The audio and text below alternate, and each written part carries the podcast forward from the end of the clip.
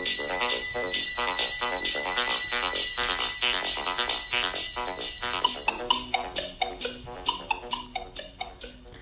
og velkommen til et kig tilbage. Jeg hedder Iben Krammer, og i dag har vi mikrohistoriker Annette Holm og professor i historie Karen i studiet for at fortælle os om en succesfuld udvandringshistorie. Mikrohistoriker Annette Holm, vil du fortælle lidt om dig selv? Ja, øh, hej. Jamen øh, til daglig der er jeg historiker ude på RUK øh, og arbejder rigtig meget med mikrohistorie, øh, som er en af mange historiske metoder, men som i bund og grund handler om at øh, fortælle den store historie gennem den lille historie. Meget spændende. Tak for det. Øhm, Karen, vil du fortælle lidt om dig selv? Ja, tak. Øh, jeg er læst på KU og arbejder med historie. Øh, det har jeg gjort i lidt over 30 år.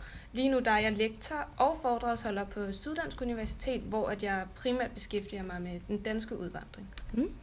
Annette, du har en interessant øh, levnedsbeskrivelse med i dag. Vil du fortælle lidt om den?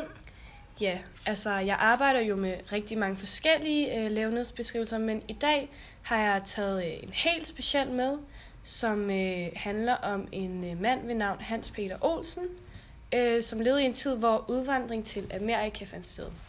Han blev født i 1867, øh, og da han er lille, så dør hans forældre, og han bliver derfor sendt ud på den øh, gård, hvor hans bedsteforældre arbejder. Det er et mejeri øh, ved navn Avnø Avlskov. Og her der arbejder han til han er 19 år gammel, indtil han så bliver elev på et andet mejeri, øh, Renlev Mejeri. Og så kommer han til Næstved, bliver undermejerist, og herefter så bliver han mejerist i Karbiks Minde. Men øh, han mener altså ikke, at der er fremgang nok i det her, og derfor så øh, lader han sig lokke af Amerika. Så der tager han over i 1990 som kun 23 år gammel. Hold da op. Ja. Tak for det. Og øh, Karen, nu vil jeg så dig, lade dig til over. Øh, hvad var det præcis, der foregik i Danmark på det her tidspunkt? Hvordan stod det til? Øh, ja, og det var, det var i slutningen af 1860'erne, ikke? Ja, 1867. Ja, og det var jo en tid, hvor ikke bare danskere, men, øh, men faktisk mennesker fra hele verden begyndte at udvandre. Og der var mange muligheder, øh, men den danske udvandring var, var primært til USA øh, som var landet med muligheder. I 1870'erne, 1880'erne og 1890'erne, der udvandrede allerflest fra Danmark. Det var en såkaldt masseudvandring. Øh, men det var ikke et problem, fordi at øh, befolkningstallet i Danmark det steg faktisk eksplosivt. Øh, helt fra 1,4 millioner til 3,2. Og det afhjalp de her troende sociale og økonomiske problemer, øh, både på landet og, og i byen. Øh, og nu nævner du, at han, øh, han arbejdede som mejerist som 19-årig. Øh, så vi er i 1886, og de danske mejerier voksede eksplosivt i den her periode, og faktisk blev der etableret langt over 2.000 mejerier i Danmark. Øh, men der udviklede, øh, det, øh, ja, der kom simpelthen en, en interessekonflikt mellem de mejerier, der var tilknyttet andelsbevægelsen, og de private mejerier. Øh, så det giver god mening, at, øh, at unge Hans her, han ser en lysere fremtid i USA. Mm. Annette, øh, hvad blev hans interesser egentlig i USA? Ja, men altså hans første mål øh, for USA, det var at komme til byen øh, Clinton i Minnesota. Og, øh, og øh, der arbejder han så som mejerist. Øh, og så tre til fire år senere, der bliver han tilbudt at blive bestyrer på et mejeri i Wisconsin. Og senere igen får han øh, muligheden i Minnesota. Øhm, og ud fra en øh, kilde, så ved vi, at han tog på kursus i 1899 ved Statens Mejeriskole.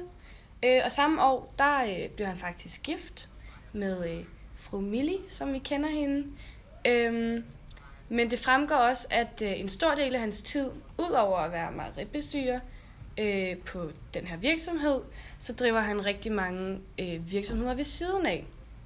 Øhm, og øh, han begynder blandt andet at øh, sælge centrifuger, hvilket er rigtig effektivt. Øh, det er noget, han sælger til andre mejerister. Og så bliver han faktisk også forretningsleder for bladet uh, The Dairy Record i 1905.